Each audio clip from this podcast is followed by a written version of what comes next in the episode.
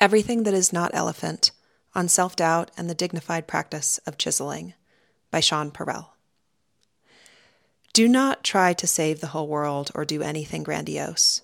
Instead, create a clearing in the dense forest of your life and wait there patiently until the song that is your life falls into your own cupped hands and you recognize and greet it. Only then will you know how to give yourself to this world so worthy of rescue. Martha Postlethwaite, The Clearing. Journaling was my first formal practice. At the age of 7, I opened a spiral notebook with a sunflower painted on the cover. I adored that notebook, and thereafter wrote into the headwinds of my growing years with inexplicable regularity. I smudged the creases along the pinky line of my left hand through dozens of notebooks. Many of my most formative experiences spilled out over the page, and those that didn't felt passed by like landscapes framed through the window of a moving train. In retrospect, I see how writing was a kind of communion for me, a small clearing in the thicket of daily life, where I could tend to my heart in private while cultivating the beginnings of the spiritual practice of paying attention. It taught me about ritual and rhythm, and also about vulnerability and meeting our creative edges with fortitude. My writing practice went dormant at the threshold of adulthood. At the time, if you'd asked, I would have pointed to a kind of transmigration from the written word to yoga and meditation as primary vehicles for inner inquiry. I still believe to every practice there is a season, but over the years, I've also questioned if subconsciously I put my pencil down to distance myself from the unabashed loops and sweeps of my puerile penmanship.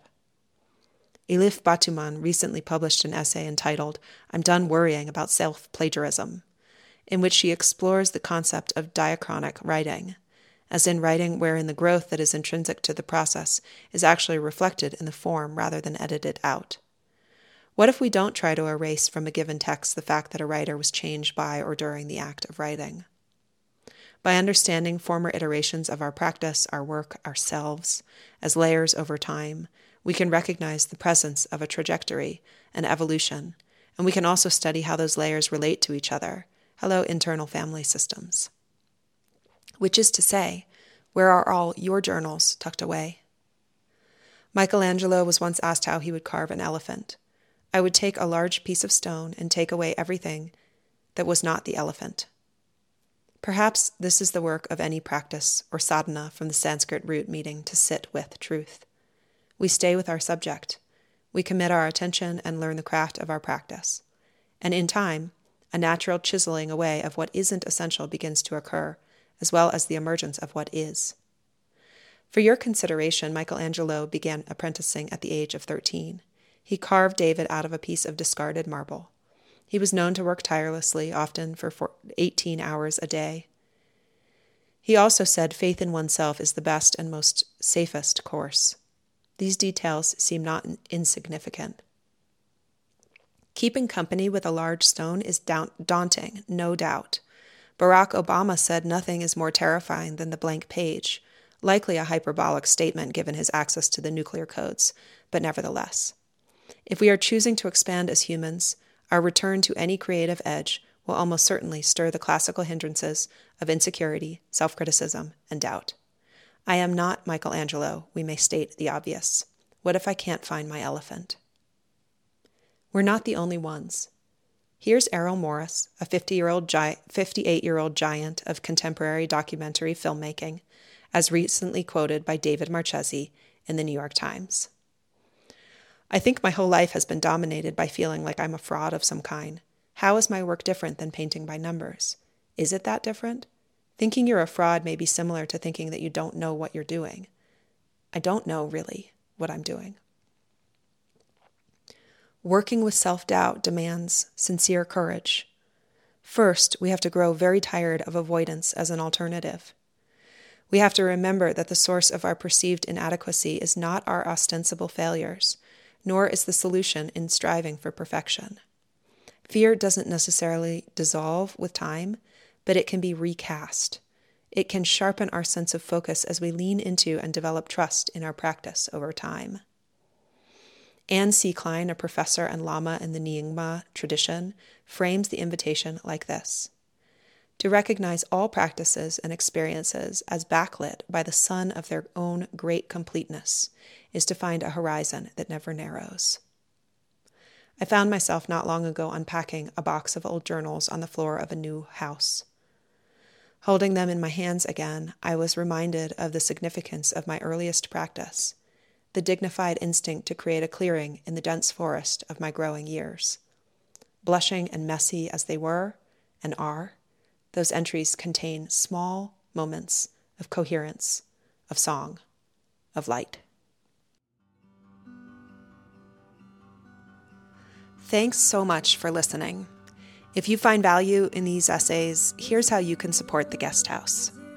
Become a subscriber at seanperel.substack.com, and please rate, review, and share your favorite episode with a friend. I'll leave you with an original song by Serena Joy Bixby for all of us still learning what it means to be human. Is it love? Is it hate? Grief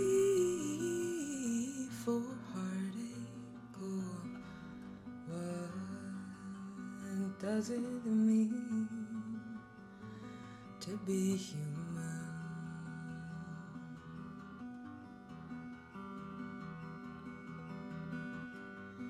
Is it tears? Is it laughter? Is it not knowing what comes after?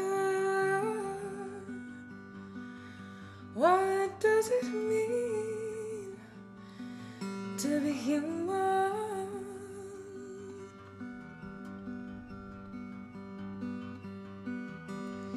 Well, I'm sure I don't.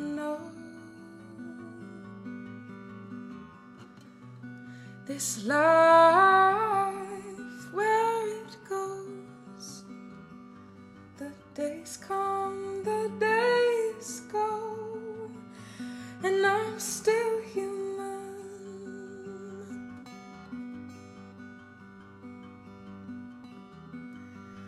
Oh, one thing I know for sure is I'm looking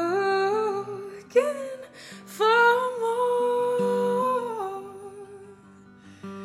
Gonna go out, learn what it means to be human.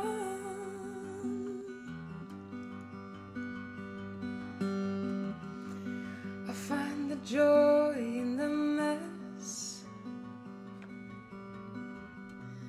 Oh, I'm just doing my best.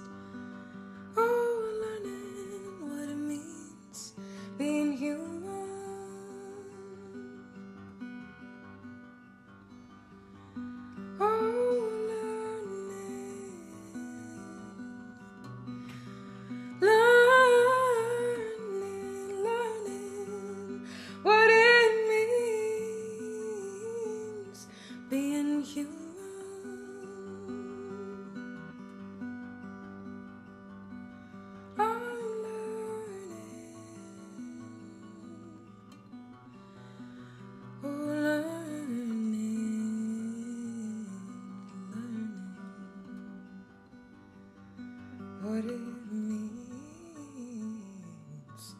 being you.